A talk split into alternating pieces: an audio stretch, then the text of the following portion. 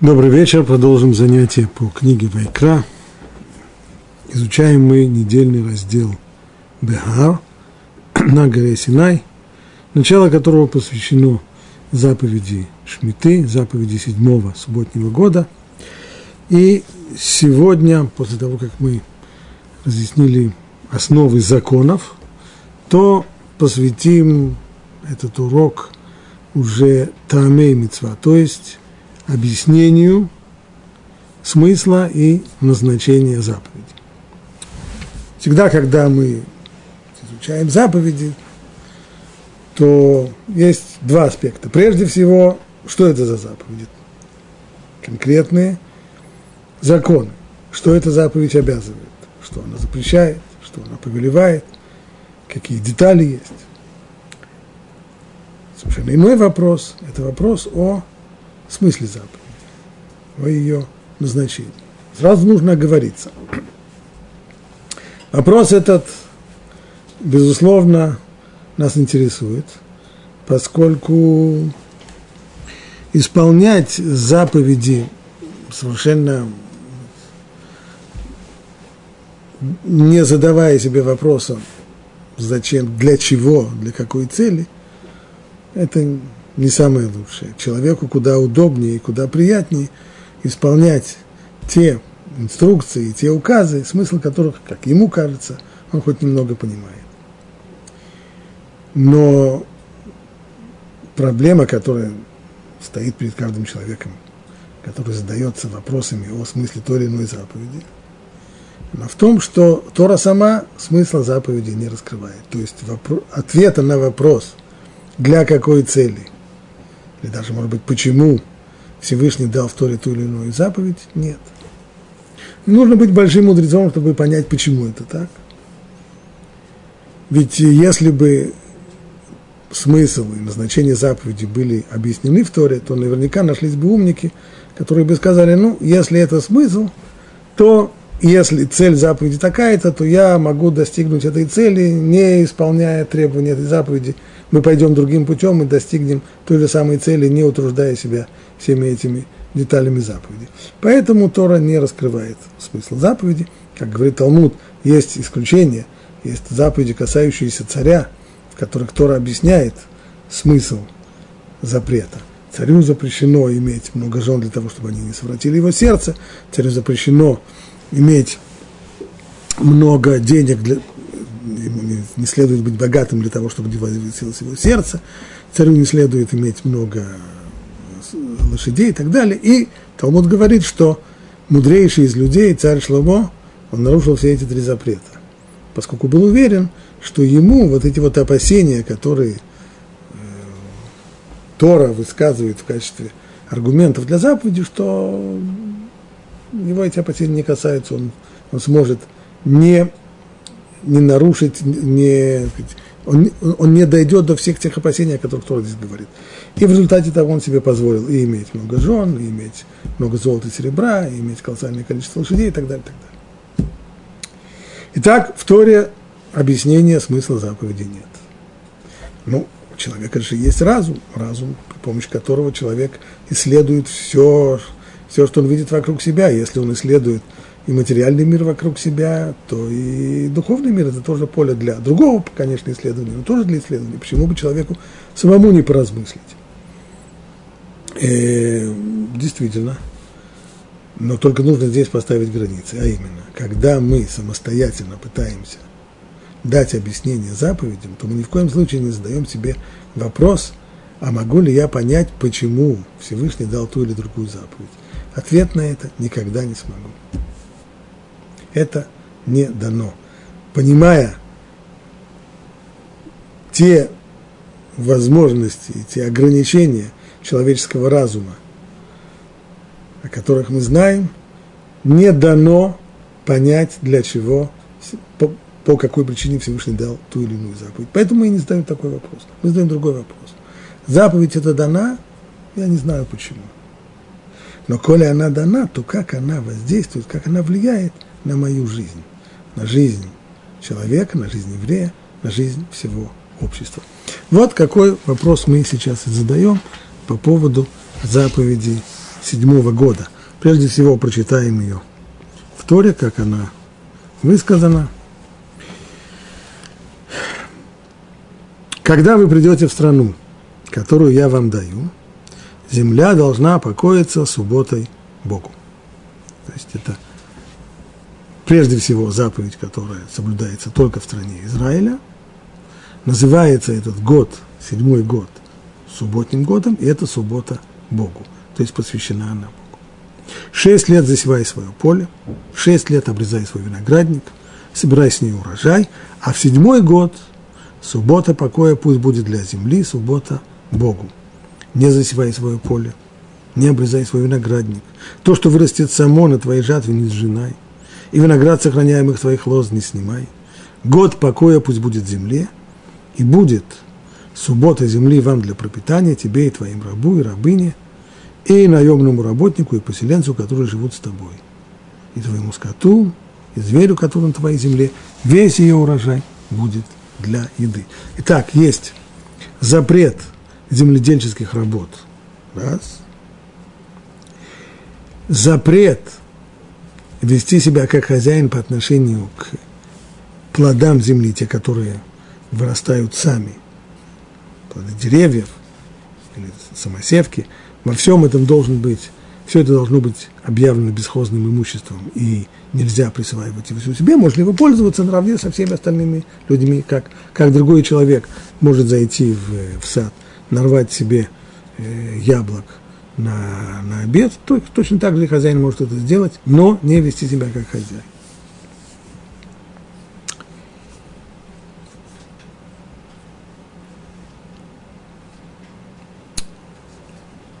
Итак, смысл.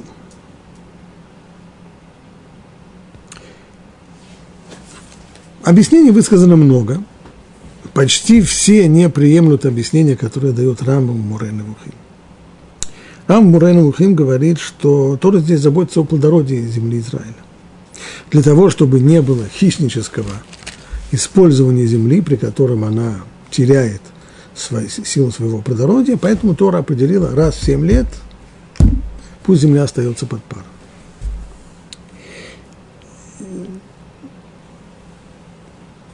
Смысл этот, э, как я сказал, не принимается почти всеми, все отрицают с двух сторон. Во-первых, если уж действительно забота здесь о плодородии Эрос Израиль, то не нужно, то, ну, в общем-то, известно из опыта людей, которые занимаются земледелием, что не так, не таким образом сохраняют плодородие земли. Шесть лет ее полностью рабо- э, используя на, на всю катушку, так что действительно – земля, сила земли истощается, а только потом седьмой год оставить ее под паром. Нет, дело обычно цикл это трехлетний. Два года сеют, третий год под паром. Так есть, э, обычно используют три поля, и два из них всегда засеяно, третье под паром. Либо делают, здесь меняют культуры, то есть после, после зерновых высеивают бобовые, которые обогащают пищу и так далее, и так далее. Это первое. Второе, второе, если Тора называет этот субботний год суббота Богу, то как-то трудно к таким словам приписать цель. В чем здесь суббота Богу? В том, чтобы хранить плодородие земли. Ну а что же тогда, да? Что же можно сказать? Ряд комментаторов сразу идут по довольно простому пути, заметив, что цикл, который рисует здесь Тора, 6 лет. 6 лет, как сказано здесь, засевает твое поле, и 6 лет обрезает твой виноградник, а в седьмой год суббота покоя. 6 плюс 1, когда 6 дней работы, 6 дней будничной и 1, 6 единиц работы, 6 лет работы и 1 год – не будничный год святой возвышенный, в который нет работы. Подобным образом мы видим, точно так же построена и неделя. Шесть дней работа, седьмой день суббота. Стало быть очевидно, цель этой заповеди та же, что и цель заповеди субботы.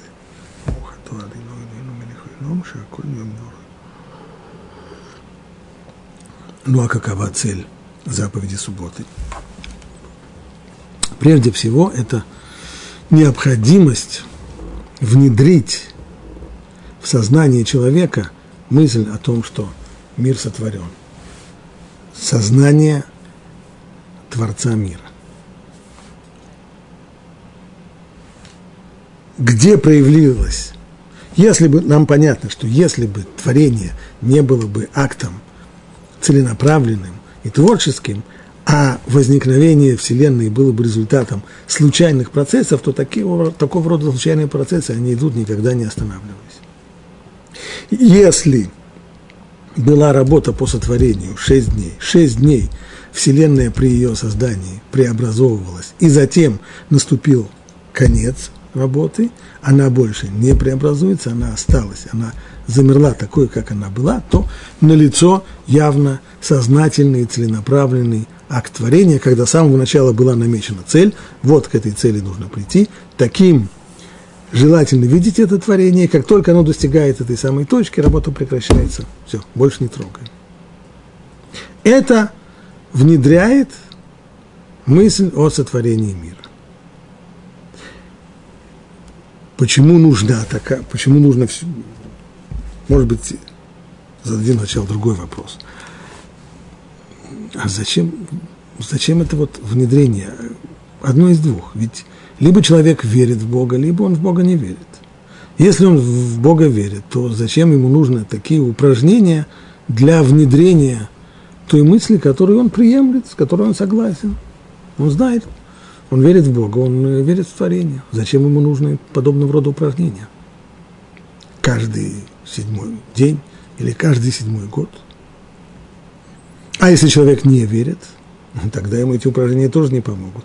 Если человек в Бога не верит от того, что он будет, даже если он будет добросовестно каждый седьмой день останавливать работу и работать не будет, а каждый седьмой год он положит плуг и пойдет заниматься какими-нибудь городскими ремеслами, то в области веры Бога это ему не поможет. В чем здесь идея? Действительно, подобного рода упражнения, они не для тех, кто не верит. К ним подход совершенно иной – направлены эти упражнения именно к людям, которые согласны, которые верят в Бога. И если их спросить, откуда взялся мир, который вокруг нас, они скажут, как-то откуда. Естественно, мир создан, создан Богом. Есть Творец мира. Но дело в том, что этого знания недостаточно, потому что знание само по себе, есть много вещей, которые человек знает но эти знания не руководят его конкретной, ежедневной, реальной жизнью. Знание само по себе, а человек сам по себе. Человек знает одно, а живет, как будто бы он этого не знает. Есть, то есть, есть другого рода знания, которое переворачивает жизнь человека. Возьмем такой пример, правда, он немножко тривиальный, но все-таки воспользуемся им. Каждый человек теоретически знает, что в один прекрасный день э, он умрет. Его не будет больше. Живет ли человек так, как будто бы в один прекрасный день он умрет? Нет, большинство людей живут так, как будто у них впереди вечность. Все самые важные дела они всегда оставляют на потом, потом. Сейчас человек занимается другими делами куда менее важными. Так что потом, уже оказавшись за минуту до, до смерти, человек говорит себе, что же я не успел. Всего самого важного я-то и не успел. Жизнь прошла. А для чего? Но вот если человек пошел к врачу, жалуясь на боли, и врач, сделав анализы и обследовав его, дал ему диагноз совершенно не сомневаюсь, что у него есть опухоль, ему максимум полгода жизни. Мы увидим, как жизнь такого человека изменится моментально. Все то, зачем он бегал раньше, он в глазах его обесценится. Другие вещи, которыми он пренебрегал, окажутся ему более важными. Что изменилось? Он узнал, что он умрет, а он и раньше знал, что он умрет. Разные знания бывают. Есть знания, которые только в голове, а есть знания, которые внедряются уже в сердце человека, охватывают все его существо. Так вот, то же самое можно сказать по поводу веры в Бога. Миллионы, сотни миллионов людей, а может быть даже и больше, если их спросить, верят ли они в Бога, скажут, да, конечно, мы в Бога верим. Да, да мы верим в сотворение, в создание. Но это знание холодное, которое вне человека, оно не руководит их ежедневной жизнью. Они живут, они верят в Бога, а живут так, как будто бы его нет. Поэтому для того, чтобы это знание внедрилось в душу человека, для того, чтобы оно захватило его, всю его личность, для этого и существуют вот эти вот постоянные упражнения, которые внедряют сознание из, которые внедряют понимание творения из разума человека, его сердца и во все уголки его личности. Поэтому шесть дней работаем, седьмой бросаем работу, останавливаем работу. Потому, почему? Потому что Бог сотворил мир шесть дней и на седьмой остановился. Поэтому шесть лет засеваем поле, а в седьмой год бросаем плуг и останавливаемся. Почему? По той же самой причине. Это свидетельство о сотворении мира. Без вот такого вот постоянного, без постоянного такого упражнения, вера в Бога останется теоретической, холодной и не больше того. Так так можно объяснить, и мы находим подобного рода мысли в достаточном количестве книг. И здесь есть возражение. Ну, что касается заповеди субботы, это возражения нет, там очевидно. Там связь и желание постоянно напоминать нам о сотворении мира, она очевидна. Но по поводу седьмого года – некоторые авторы высказывают сомнения. Не кажется ли это немножко повторение? Если заповеди субботы, в которые человек каждые шесть дней останавливает свою работу для того, чтобы засвидетельствовать о творении мира, если этой заповеди не хватает для того, чтобы внедрить сознание о Творце и сотворении мира в нашу жизнь, то разве этому могут помочь еще упражнения, которые случаются раз в семь лет. Если заповедь субботы ее хватает вполне, то тогда субботний год в этом плане он лишний, тогда, очевидно, его цели совсем другие. А если не хватает субботы, если, несмотря на то, что человек постоянно делает вот эти упражнения по внедрению мысли о творении каждый седьмой день, и этого не хватает, и он продолжает жизнь, как все остальные люди, которые верят в Бога и живут так, как будто бы его нет, то тогда чем поможет ему еще седьмой год. Если еженедельного упражнения не хватает, то упражнение раз в семь, раз в семь лет ничего не добавит больше.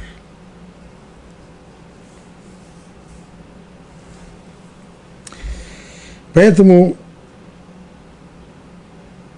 многие комментаторы идут другими путями, прибавляют новые объяснения.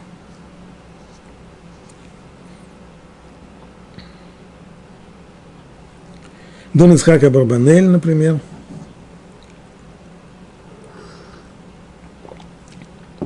писал, что заповедь это направлено человеку для того, чтобы не только для того, чтобы ему сказать о Творце мира, а для того, чтобы ему рассказать о нем самом. Что человек должен знать о себе самом? Ну, то, что годы его не бесконечны. Он живет трудится. Это бывает хлеб насущный. Заботиться о своей семье, заботиться о своих детях. Нужно их женить, нужно их обеспечить. Но время идет. И песочные часы жизни не останавливаются. Поэтому человек должен задумываясь о семилетнем цикле земледельских работ, должен обратить внимание на то, что его жизнь, если мы только возьмем 10 лет за один, напоминает этот цикл. В общем и целом, такова простая биологическая правда.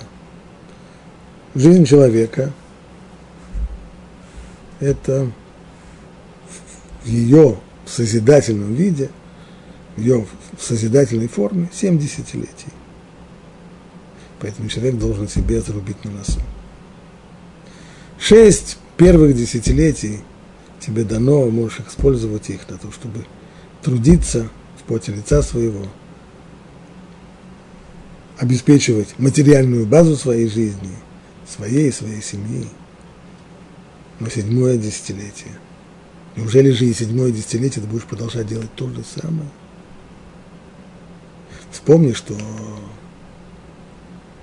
жизнь коротка, что она заканчивается, и нужно подготовить себе духовный багаж для другой жизни.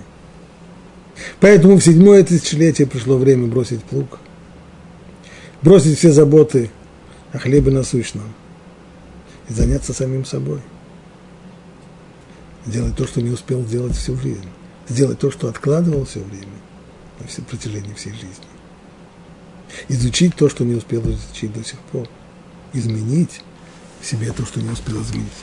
Это то, что Тора хочет, чтобы мы обратили внимание, и вот этот вот цикл 6 плюс 1 перенесли бы не на сотворение мира, а на свою собственную жизнь, на самих себя. Так писала Барбанель. Другие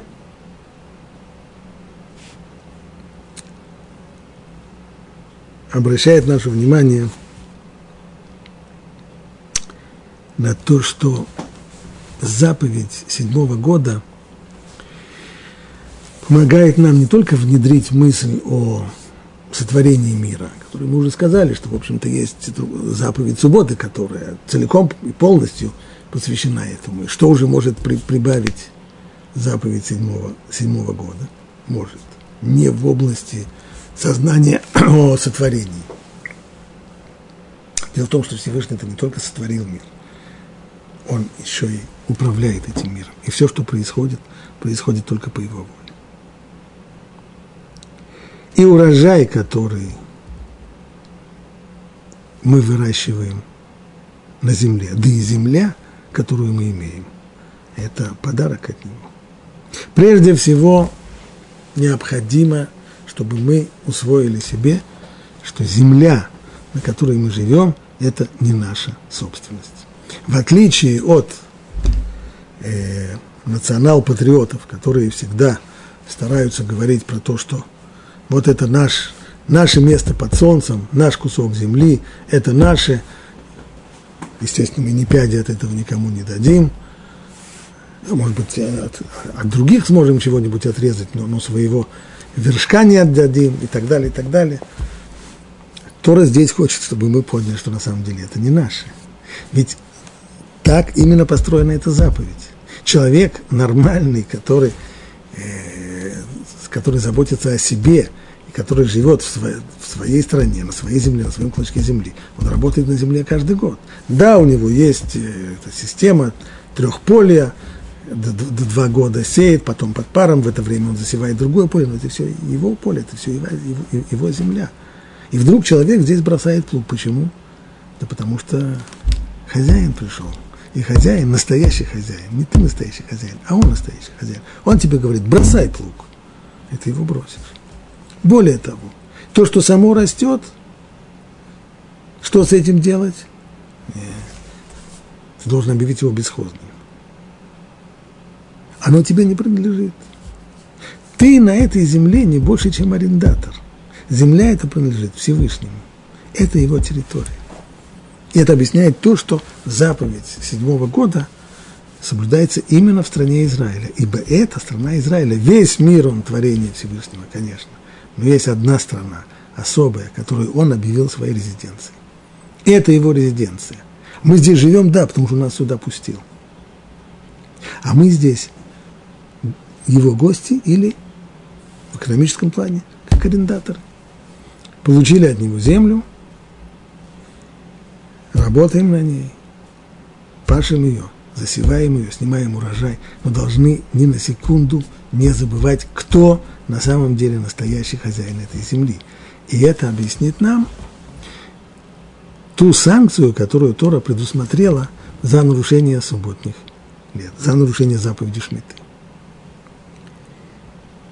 Написано в конце главы, что если еврейский народ, живя в своей стране, не будет соблюдать заповедь седьмого года, то закончится все это очень плачевно, закончится это изгнанием. Никаким другим наказанием, ни уничтожением, ни, ни, ни, ни атомной войной, ничего. Изгнание. Нас просто выгонят из этой земли. И придется находить себе место под солнцем где-нибудь в другом месте. На берегах Тигра, Ефрата, Гудзона, Невы и еще каких-нибудь рек но не здесь. В этом-то смысл. Либо вы живете в этой стране, помня, кто ее настоящий хозяин, либо, если вы возомните себе, что вы настоящий, что вы действительно хозяева этой земли, то вас быстро, нам быстро объяснят, кто здесь настоящий хозяин. Выгонят отсюда, и все. Вот что хочет Тора здесь этим упражнением. Чтобы всегда и везде, в любой ситуации еврей понял и помнил, кто настоящий хозяин этой земли. Он ее нам дал, и не только, что он дал нам эту землю, но и урожай ее зависит от его воли.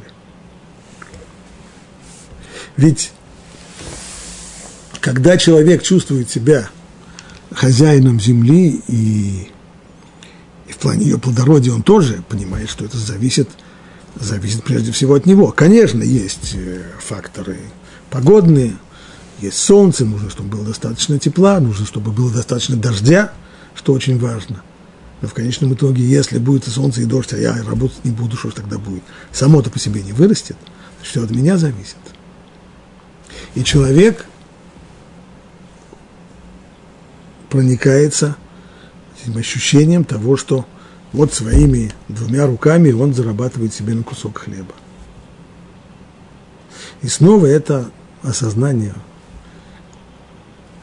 неверное.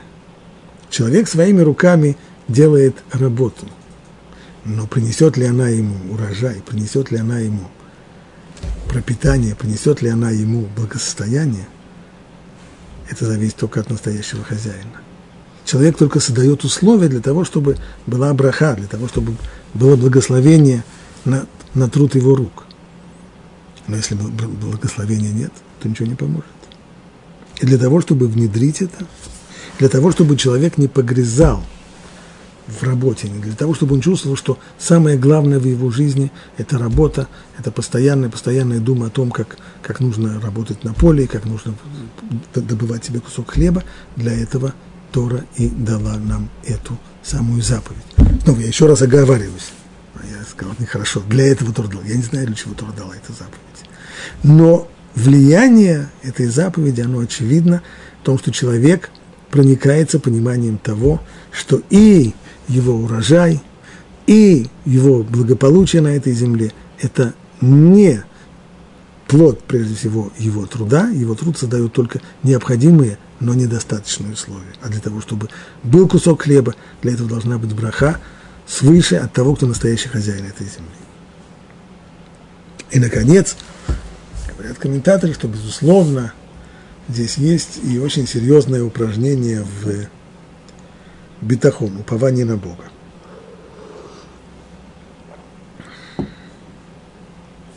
Что есть битахон? Что такое упование на Бога? Если вера в Бога – это теоретическая основа жизни по Торе, то ее практическое применение этой веры – это бетахон, упование. Упование означает следующее. Как писал Хазумиш, люди почему-то думают, что упование на Бога – это означает, что в любой сомнительной ситуации, когда может быть исход плохой или хороший, нужно всегда говорить, что все будет хорошо, без отношений все будет хорошо – это не бетахон, о котором говорит Тора, объясняет Хазумис. Иногда может быть хорошо, иногда может быть плохо. Всевышний может решить, что должно быть плохо. Бетахон – это понимание, что все зависит исключительно от решения Всевышнего. Все зависит исключительно от его воли. Как плохой исход, так и хороший исход. И то, и другое зависит только от него. Я могу только создавать условия для того, чтобы была браха или не было брахи. Но я не могу влиять на то, будет браха или нет. Я не могу влиять на то, будет благосостояние или нет. Это только воля Всевышнего. Для того, чтобы... Снова, большинство людей, если спросить их, как они себе представляют, как управляется жизнь человека, человечества, они согласятся со всем тем, что я сказал. Да, действительно, все зависит только от Всевышнего. Конечно, он полный хозяин. Но в реальной жизни живем не так. В реальной жизни живем по русской пословице «На Бога надейся, а сам не плашай». Это две разные вещи. На Бога надейся – это сказать, для разума, для, это для, для того, чтобы говорить об этом. И каждый раз, каждую фразу начинать, э, как начинающий болеть шува, обязательно в, в, каждой фразе два раза говорят «с Божьей помощью», без ратажем. Вот это, а, а реальная конкретная жизнь, она по принципу «а сам не плашай». Для того, чтобы реальная жизнь отражала веру в Бога, для того, чтобы построить реальную жизнь на ощущение о том, что все зависит только от Его воли. Для этого Тора и дает нам вот здесь такое упражнение. Шесть лет можешь засевать свое поле, все хорошо. Седьмой год не пахать и не сеять. Стоп. А чем кормиться? Как, э, как прожить? Не будем забывать, что заповедь эта была дана в далекой древности еще, когда не так, как сегодня, земледелием занимаются всего лишь от 6 до 3 процентов населения, а все остальные кормятся какими-то другими профессиями. Тогда все было наоборот. Тогда 94 процента людей занимались земледелием. А так на что же жить? И чем же кормиться? Ну, ответ простой. Бог позаботится. Точно так же, как Он позаботился о твоем э, появлении на свет, точно так же, как Он создал мир, то Он как-нибудь позаботится. Он дал тебе эту заповедь, Он уж как-нибудь позаботится о том, чтобы ты выжил. Ну, а э, хорошо, чтобы я выжил, это понятно. Ну как? А где хлеб будем брать? если не сеем, если не жнем. И вот прожить целый год, надеясь на то, что и понимая на то, что понимая то, что все зависит только от Всевышнего. И не зависит от того, буду я пахать или не буду я пахать. И если он захочет, чтобы мы просуществовали в этот год – то мы найдем чем прокормиться. Ну а если захочешь, чтобы мы ноги протянули, все равно ничего не поможет. Это очень трудное испытание.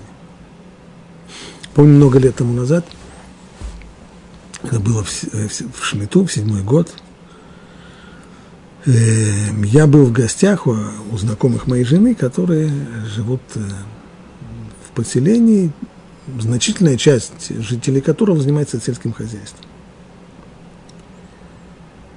Перед Шмитой у них было много споров,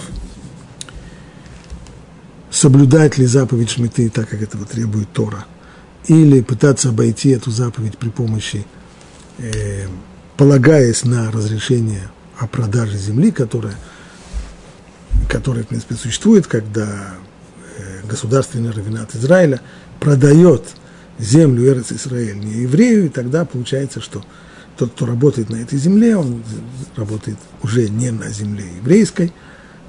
Святость земли тем должна выхолащиваться, и это все равно как обрабатывать землю где-нибудь в предместьях Парижа. У этого разрешения есть масса-масса логических проблем. С большим трудом можно сказать, что оно действует. И поэтому люди по-настоящему богобоязненные и не затронутые идеологическими какими-то отклонениями, они стараются не полагаться на это разрешение и соблюдать шмиту, как она есть, со всеми ее законами. Ну, люди, которые живут в городах и гордо говорят, что они не полагаются на это разрешение, и они, ну, это им, честно говоря, не так уж трудно. Но людям, которые живут от сахи, которые живут земледелием, то это колоссальное испытание. И вот, когда я приехал туда, мне рассказали, что перед наступлением субботнего года, перед Шмитой, на общем собрании было решено, делаем усилия, будем соблюдать Шмиту, как она есть. Постарались засеять до наступления ну, Рошишана, до Рошишана засеяли, засеяли хлопок – засеяли озимую пшеницу и решили, что целый год работать на поле не будут. Где-то в Хишване, когда уже пошли уже дожди, и то, что посеяли, взошло, налетела саранча, и все, что посеяли, и взошло к тому времени – сожрала за какие-то два дня.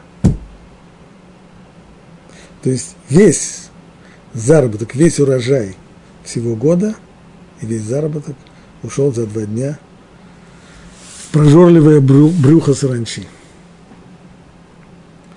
И что теперь делать? Люди пожалели, огорчены были. И очень многие из них, многие из жителей – этого поселения на следующей неделе вышли на работу и снова распахали поле, и снова его засеяли. Не выдержали испытаний, потому что тяжелое испытание. Потому что уровень бетахон, уровень упования на Бога, который здесь необходим, он очень высок. Не случайно говорит Талмуд, что людей, которые соблюдают, в состоянии соблюдать законы Шмиты – и устоять в этом самом испытании называют богатырями. Вот это настоящий богатырь. Гибурей Коах.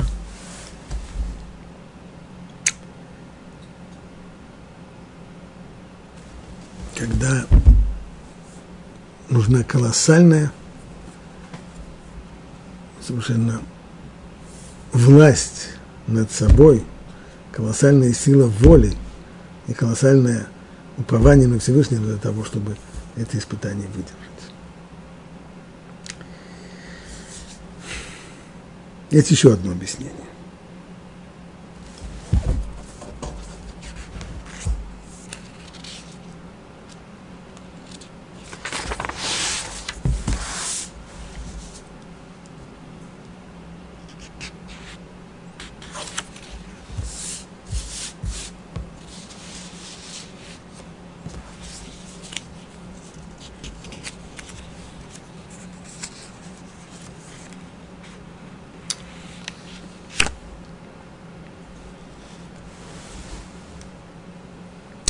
Вот как оно звучит.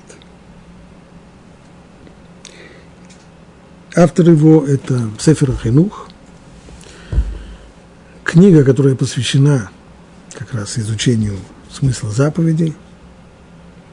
Он отдельно останавливается на одном из аспектов законов Шмиты, а именно на обязанности объявить все, что выросло в этот год бесхозным. По той же причине, пишет Хинух, в этот год мы не имеем права присваивать себе то, что выросло на земле, а должны отказаться от права собственности на урожай. Всевышний повелел нам это, чтобы мы поняли, земля дает урожай не сама по себе. Это все мы уже говорили. Мы это объясняли по отношению к требованию прекращения работ. А хинух пишет, что по той же самой причине, та же самая, то же самое объяснение у другого закона, а именно к необходимости, к требованию объявить весь урожай, все, что растет само бесхозно. То, что каждый год из земли вырастают плоды, это не проявление особой способности земли. То есть у земли есть такое качество, в результате которого растут плоды. Это не так. А как же так? А весь мир думает, что это именно так и оно и есть. Это не совсем так. У земли есть хозяин. Человек, который, это поле записано на него. Но над ним есть настоящий хозяин. И именно он велит земле вырасти для нас урожай. Ведь, иными словами, то, что мы называем законами природы, по сути дела, внутренний смысл – это воля Всевышнего, которая заложена здесь, которая проявляется постоянно. Воля Всевышнего на то, чтобы, когда мы посадили зернышко в землю, чтобы оно проросло. Из него выросло растение, и у этого растения были плоды – но это не собственное качество земли. Это только воля Всевышнего, которая реализуется вот в, таком постоянно, в такой постоянно, постоянной э, причинно-следственной связи. Значит, он может, если только захочет, потребовать от нас отказа от собственности на него. Чей урожай? Мой? Нет. Урожай того, кто дал этот урожай. Стало быть, если он требует откажись от него, поделись этим урожаем со всеми остальными, то надо выполнить его требования. Но это еще не все. И вот здесь вот новый смысл. И новая цель у этой заповеди. Новое влияние заповеди на человека. Исполняющий эту заповедь приучается, кроме всего этого, все больше полагаться на Бога, если уж человек в состоянии найти в своем сердце решимость навсегда отдать кому-то урожай от своих полей целый год – и если он сам и вся его семья поступает так всю жизнь, этот человек никогда не поддастся жадности и никогда не потеряет уверенности в Бога. Об уверенности в Бога мы уже говорили. Но здесь Хину говорит еще одно, еще одно, а именно жадность. Это заповедь, оружие, серьезное оружие против человеческой жадности. Хочешь приучить себя к, расточительности, а хочешь при, отучиться от жадности, от желания все, что только возможно, присваивать себе, вот тебе раз в 7 лет колоссальное, колоссальное, великолепное упражнение. То деревья, которые ты насадил, которые ты полил их и поливал их водой и собственным потом, и ты их обрезал, и ты их огораживал, и ты их удобрял, и ты их опрыскивал, и ты их... И вот они дают тебе свой урожай, не тебе – Поделись с ним.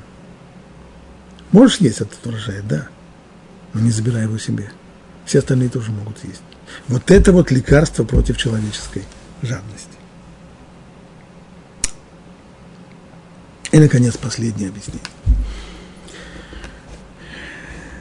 До сих пор мы говорили об объяснениях, в общем-то, которые лежат на поверхности.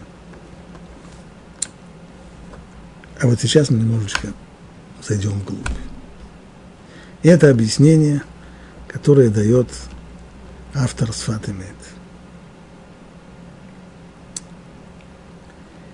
О создании человека сказано, «Вайках Ашем Элуким это Адам, Ваянихеу Беганеден Веавда Бенешамра». И взял Бог человека и поместил его в Эденский сад для того, чтобы обрабатывать его – и охранять его. И посук этот очень странный. А Эденский сад нужно было обрабатывать. Всевышний засадил его со всякими деревьями. А что Адам должен был окучивать, поливать, удобрять, сорняки полоть, опрыскивать, гусениц уничтожать. Это то, чем он должен был заниматься в Эденском саду. А, а что в конце написано? Велышамра – и охранять его. От кого охранять? Он же должен был с дробовиком обходить его по периметру и смотреть, чтобы никто не крал, не, не крал яблок из этого сада. А кто мог красть? Он был единственным человеком, который был на земле. От кого надо было его охранять?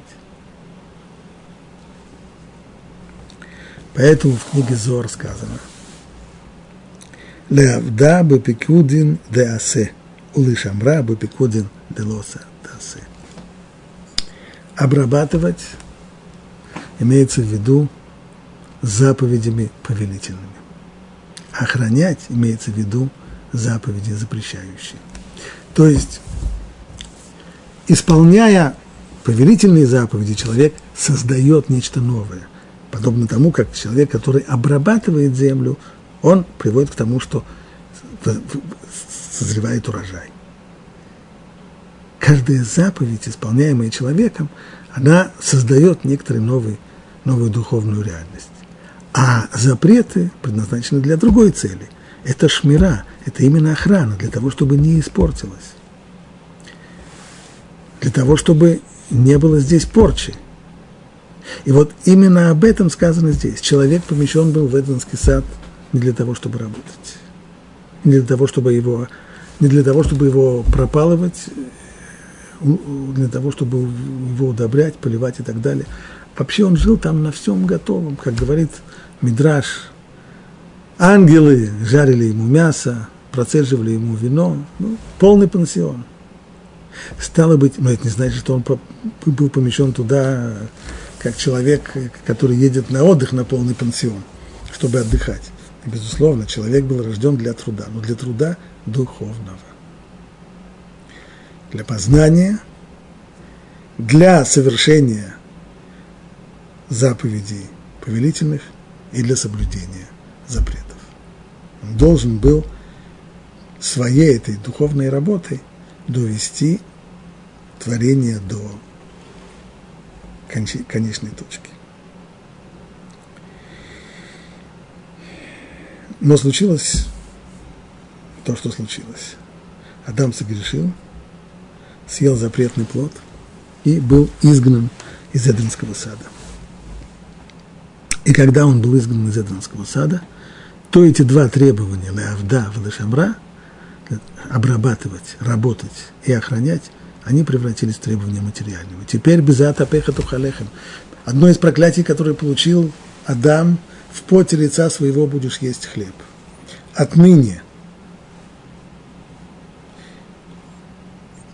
для того, чтобы получить хотя бы кусок хлеба, ему придется, человеку придется работать, и тяжело работать.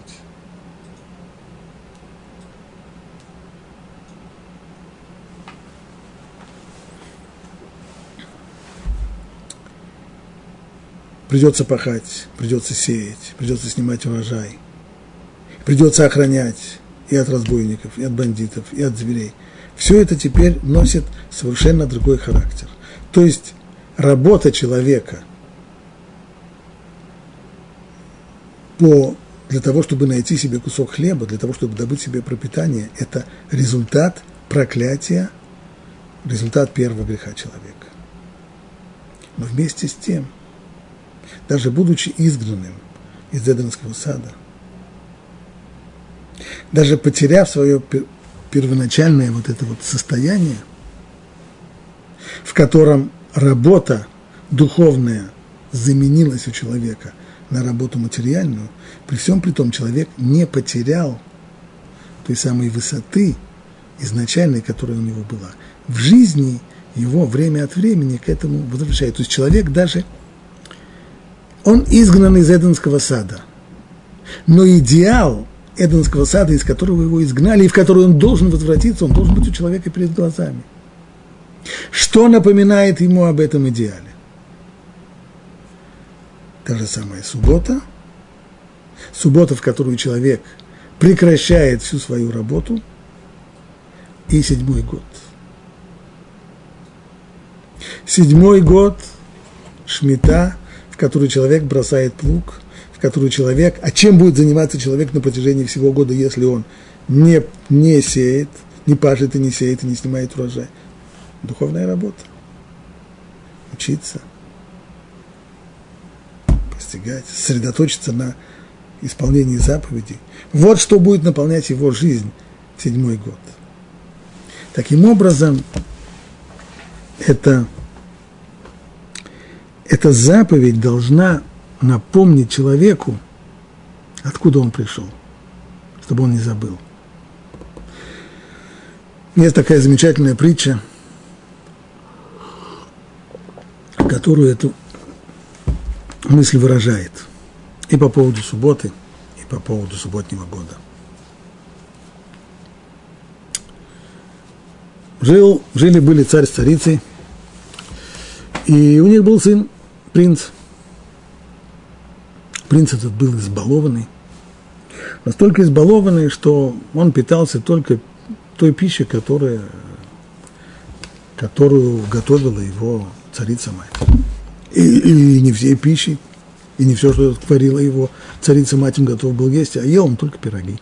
Пироги, которые пекла ее величество царица. Королева лучше, скажем так, чем царица.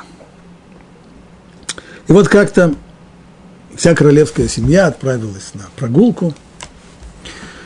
В лесу принц отошел от, э, от всех,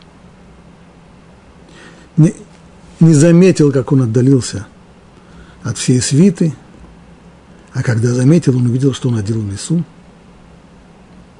Попытался вернуться, найти всех, но чем дальше он шел по лесу, тем больше понимал, что он, очевидно, заблудился. Кричал, звал себе на помощь, ничего не помогает. Заблудился. Что делать? На ночь он остался ночевать в лесу, было страшно, было холодно, выхода не было.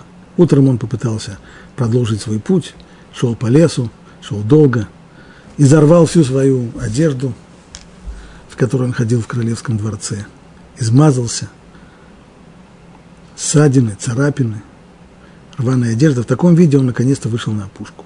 С опушки он увидел дорогу, побежал к дороге, мимо ехал крестьянин на телеге, он остановил его и попросил, чтобы крестьянин доставил его в королевский дворец. А зачем тебе в королевский дворец, спросил крестьянин. Ну как зачем? Я принц, я живу там. Крестьянин посмотрел на его рваную одежду, на его чумазое лицо, он сказал, ты принц, ну-ну, стегнул свою лошадь и уехал. Итак, все попытки нашего принца найти дорогу домой кончились ничем. Никто не верил ему, что он принц. Шел он из одного места в другое, пока наконец не пришел в какую-то деревню. И там тоже довольно уже вяло, голосом человека, который сам не очень верит в то, что он говорил, спросил, не знает ли кто, как ему добраться до королевского дворца. Когда его спросили, зачем ему, то уж совсем уже совсем неуверенным голосом сказал, что он принц. А один из крестьян, вместо того, чтобы посмеяться над ним, сказал, ты парень голодный, наверное. Если хочешь поесть, вот, э, вот тебе работа, вот телега, смажь у нее колеса, я тебя, я тебе хлеба дам поесть. Так принц и остался в этой деревне. Он подрабатывал, помогал, как мог, учился крестьянским ремеслам, учился крестьянской жизни, люди его подкармливали, помогали. В конечном итоге он и сам как-то уже стал устраиваться. А тем временем король и королева не находили себе места. Потеряли любимого сына, потеряли принца. Но не знали, как его искать. Просто так объезжать и всюду высматривать принца, ведь, ведь может быть, он, попади зная в лесу, он, может быть, э, упал головой или стукнулся обо что-нибудь, может, ему вообще память-то отшибла, может быть, он уже даже и не помнит, что он принц. Как же быть? Как его искать? Много времени уже прошло, и все поиски ни к чему не провели. И тогда один из советников короля подал ему следующую идею. Ведь принц был настолько избалованным, что он ел только пироги, которые пекла ее величество. Так вот я и предлагаю обойти, объехать всю страну и заставить каждого из ее жителей отведать королевских пирогов. Потому что я надеюсь, что когда парень съест этого пирога, то вкус этого пирога напомнит ему, кто он и что.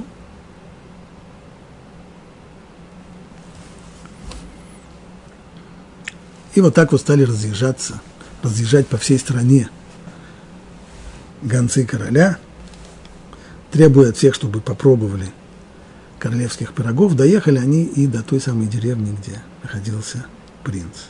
А он уже в это время окончательно понял, что никакой он не принц, да и никакого дворца-то не было. Все это ему попросту приснилось. Ведь если люди все не верят, что ему принц, не может быть так, что все ошибаются, а он один прав. Скорее всего, это приснилось. И занялся он крестьянской работой, стал, старался работать как все, уже думал прикупить себе небольшой домик.